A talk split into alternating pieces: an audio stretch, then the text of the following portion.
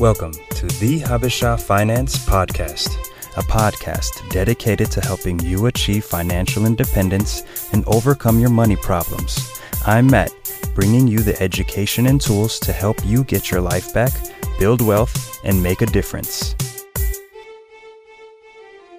Hey everyone, I'm Matt. Congratulations, class of 2018. You have closed one chapter of your life and now beginning a new one. You should be proud. Whether you are graduating from high school, college, or any advanced schooling, there are going to be financial traps that come your way. And with the right amount of preparation and knowledge, you will be able to avoid them. According to the Federal Reserve, the U.S. has seen the largest increase in household debt in almost the last decade. In 2017, total U.S. household debt reached a new record of $13.15 trillion. So, what does this all mean? Like, what does it mean to you? What does it mean to me? Well, we have to teach the next generation to break the habit that many of us fell to borrowing money. So, here's some wisdom that I want to share with you as you're starting the next chapter in your life after graduation to make sure you don't fall into the traps and tricks of the world out there. I remember graduating high school and getting introduced to my first credit card. After that, the world of debt started for me. And so, what I want to say first is control your consumer debt. Pay your consumer debt off fast. Don't let debt linger around. Other than a house and maybe, maybe some higher level degrees, like a physician or a lawyer or a pharmacist, I will never recommend that you go into debt for anything. Not school, not a car, not clothes, not furniture, not a refrigerator or a vacation or any excuse you want to build credit. When you have no debt, there is a sense of freedom in your life, and you are able to do what most people in this country wish they could do. But they're just so consumed with all kinds of debt and payments that have to be made. So the moment that you graduate, try to knock out your student loan debt, if you have any, as quickly as possible. If you're making payments for a car, or if you're paying down your credit line at a fashion store, just knock all that stuff out as quickly as possible. The goal that I want you to have is to have zero debt month to month. Some of you will use credit cards, and that's perfectly fine. But you've got to end each month on your credit card statements with a zero balance. Obviously, if you have credit card debt, you're basically just chipping away at it, little by little. So understand that you just want to be able to knock out your debt as quickly as possible. And I can't stress enough how much freedom I have being debt free, how much freedom my wife is going to have when she becomes debt free, how much freedom we're going to have as a married couple when we both are debt free.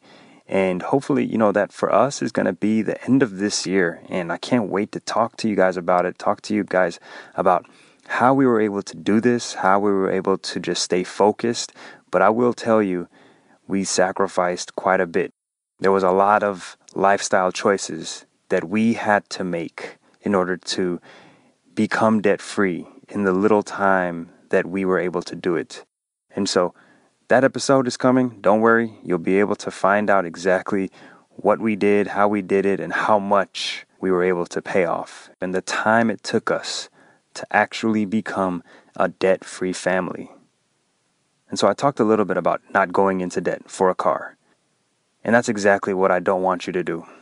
Don't finance that car. I understand. Some people may not agree with me on this. But let me tell you that me personally, I could never, ever, ever again finance a car. I did this once and I learned my lesson. Save up for the car you want, and in the meantime, drive around a used, dependable car that, you know, will get you from point A to point B. Going into debt to get the car of my dreams is silly. And right now, you need to start building wealth. Cars depreciate in value, and instead of making payments to something that's literally going down in value every single day, that's a guarantee. Your car is going to go down in value every single day. And instead of funding that, you can be investing in an IRA, an individual retirement account, or your retirement account at work through your 401k or whatever else. You could be funding your kids' education through ESAs and 529s. And so, what I'm trying to say about a car is that it's really just one of those materialistic things that we can not have to pay so much for. If you finance the car, you're going to be paying interest. But if you just save up and pay for your cars, you save on interest, you save on payments, and you just have that cloud of debt gone, not near you, not around you, and that's powerful. Another tip for those just graduating revisit your goals and adjust them as needed. In the last episode, I talked about goals when it came to financial independence. And if you know me, when it comes to my career and my finances, I try to set goals and stick to them.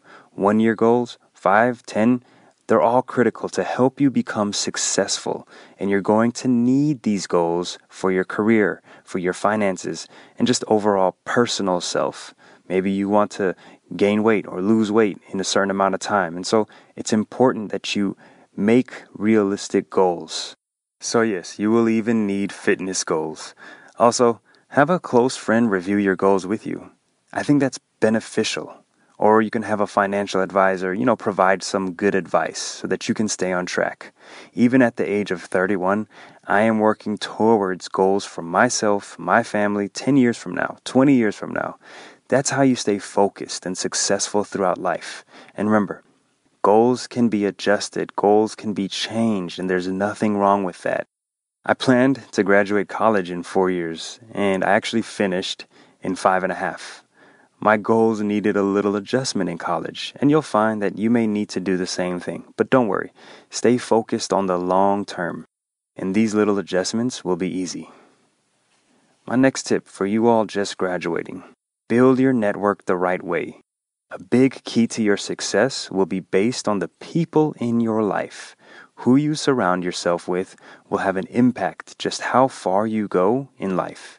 Your life is way too precious and awesome to have intertwined with people who are negative and discouraging.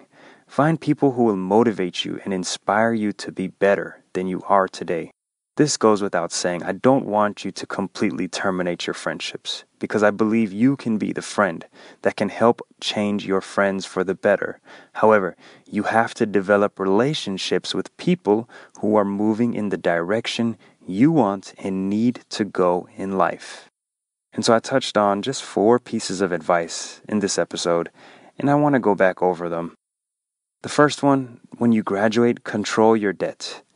Whether you're on track to becoming a doctor, going into residency, an engineer with $40,000 of debt, that was me, or a nurse, or any other professional with student loan debt, just try to knock it out as much as possible. I know you have minimums that you have to pay and that you're probably going to pay, but I encourage you, pay more than the minimum.